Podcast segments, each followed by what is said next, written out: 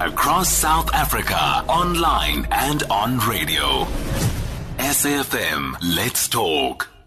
So when the news came in through yesterday, confirmation from the Council for Medical Schemes saying that, yes, their chairperson, Dr. Clarence Amini, had passed on from the COVID-19 complications, I think my own body froze because I had met him before, and I cannot tell you how smart, number one, the man was. And number two, what was quite impressive for me as a professional, as a medical profession, is that he had that beautiful, unique combination of smarts and compassion. And everybody who I have spoken to who knew him closely, I didn't know him closely, I just saw that, observed that myself at a professional space. But everybody who knew him closely said it's exactly the man that we're referring to. Everybody's heart was bleeding yesterday. And my heart goes out to the Council for Medical Schemes, because everybody says, no, we haven't lost a chairperson. We've lost a mentor. We've lost a father. The medical profession has lost a man with integrity, a man who devoted himself to healing this nation. Lots of his career accolades come from the fact that he did a lot for HIV and AIDS at a time when he could have just gone into private practice and become very lucrative. But really, there are so many things that point to the kind of gentleman he was and how much he devoted himself to this country. My guest is going to at least attempt, I hope she's okay to do this, but Grace Khoza is a General Manager for Stakeholder Relations at Council for Medical Schemes. It still pains me, Grace. I hope you're okay. Good afternoon and condolences. Thank you, ma'am. Thank you very much. How is everybody holding up? Yeah, it's probably the most difficult phase that we've gone through of late as the Council for Medical Schemes. The sad reality is it also reminds us of another loss of our former CEO, Dr. Humphries Ogufa, and both of these gentlemen were good friends, literally transformative leaders in the industry. So it somehow brings quite sad memories, to be honest, and just to reflect on their journey. Both of them embarked on a journey that really didn't reward them any commercial benefits or anything like that, but they were driven by the passion that you can play a significant role in the public sector. I mean, for those who don't know, this is a man who came to South Africa at a time when HIV and AIDS was a new pandemic, and dropped everything, started a clinic, mentored a lot of other young professionals as well. As I said, he could have gone into private practice, made lots of money and walked away. But every now and then it comes up, his compassion, he going into spaces where nobody wanted to go into, fighting for people who didn't have access to health care. That comes through every single time. Yeah, no, that's very true.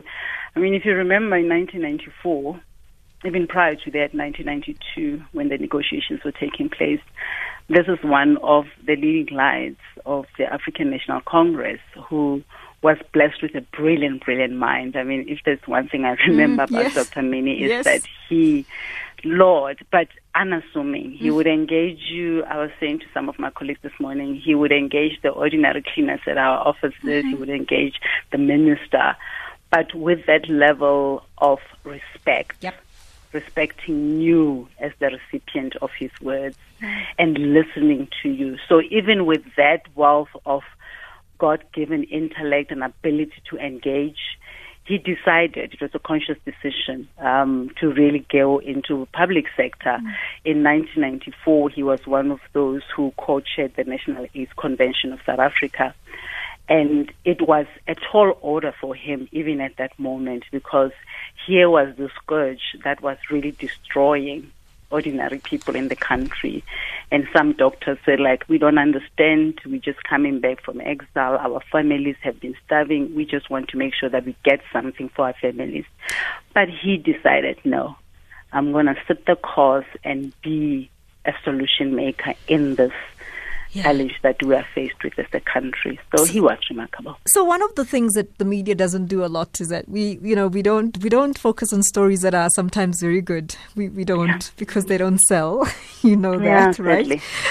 But one of his really success stories for me, which proves a lot when you have that debate around NHI, which he was an advocate for instance, is how he managed to turn around the government employee medical scheme from being really in tatters to making it not only have, it has reserves. One of the successes that this country has as a government institution, we don't talk about it, of course, because it's not a low-hanging fruit. But it just, for me, remarkable just how there are some shining lights. We haven't celebrated it. We don't do it because it's not a popular story. But we are sitting here with a man who's led a scheme that is healthy as a government institution. The second biggest medical scheme, with not only the healthiest reserves, but if you look at the data that we collect as the regulator, it's got probably, if nothing else, the best run governance structure. I'm talking about the BOT understanding, the Board of Trustees understanding their mandate and making sure that they protect the member. Part of my responsibility as CMS is to educate Board of Trustees when they're appointed and they're what we call the principal officers, who then embark on ensuring that they execute the mandate on behalf of the BOTs for the member. One of the biggest challenges that we are faced with is the equipping of those people from BOTs to POs.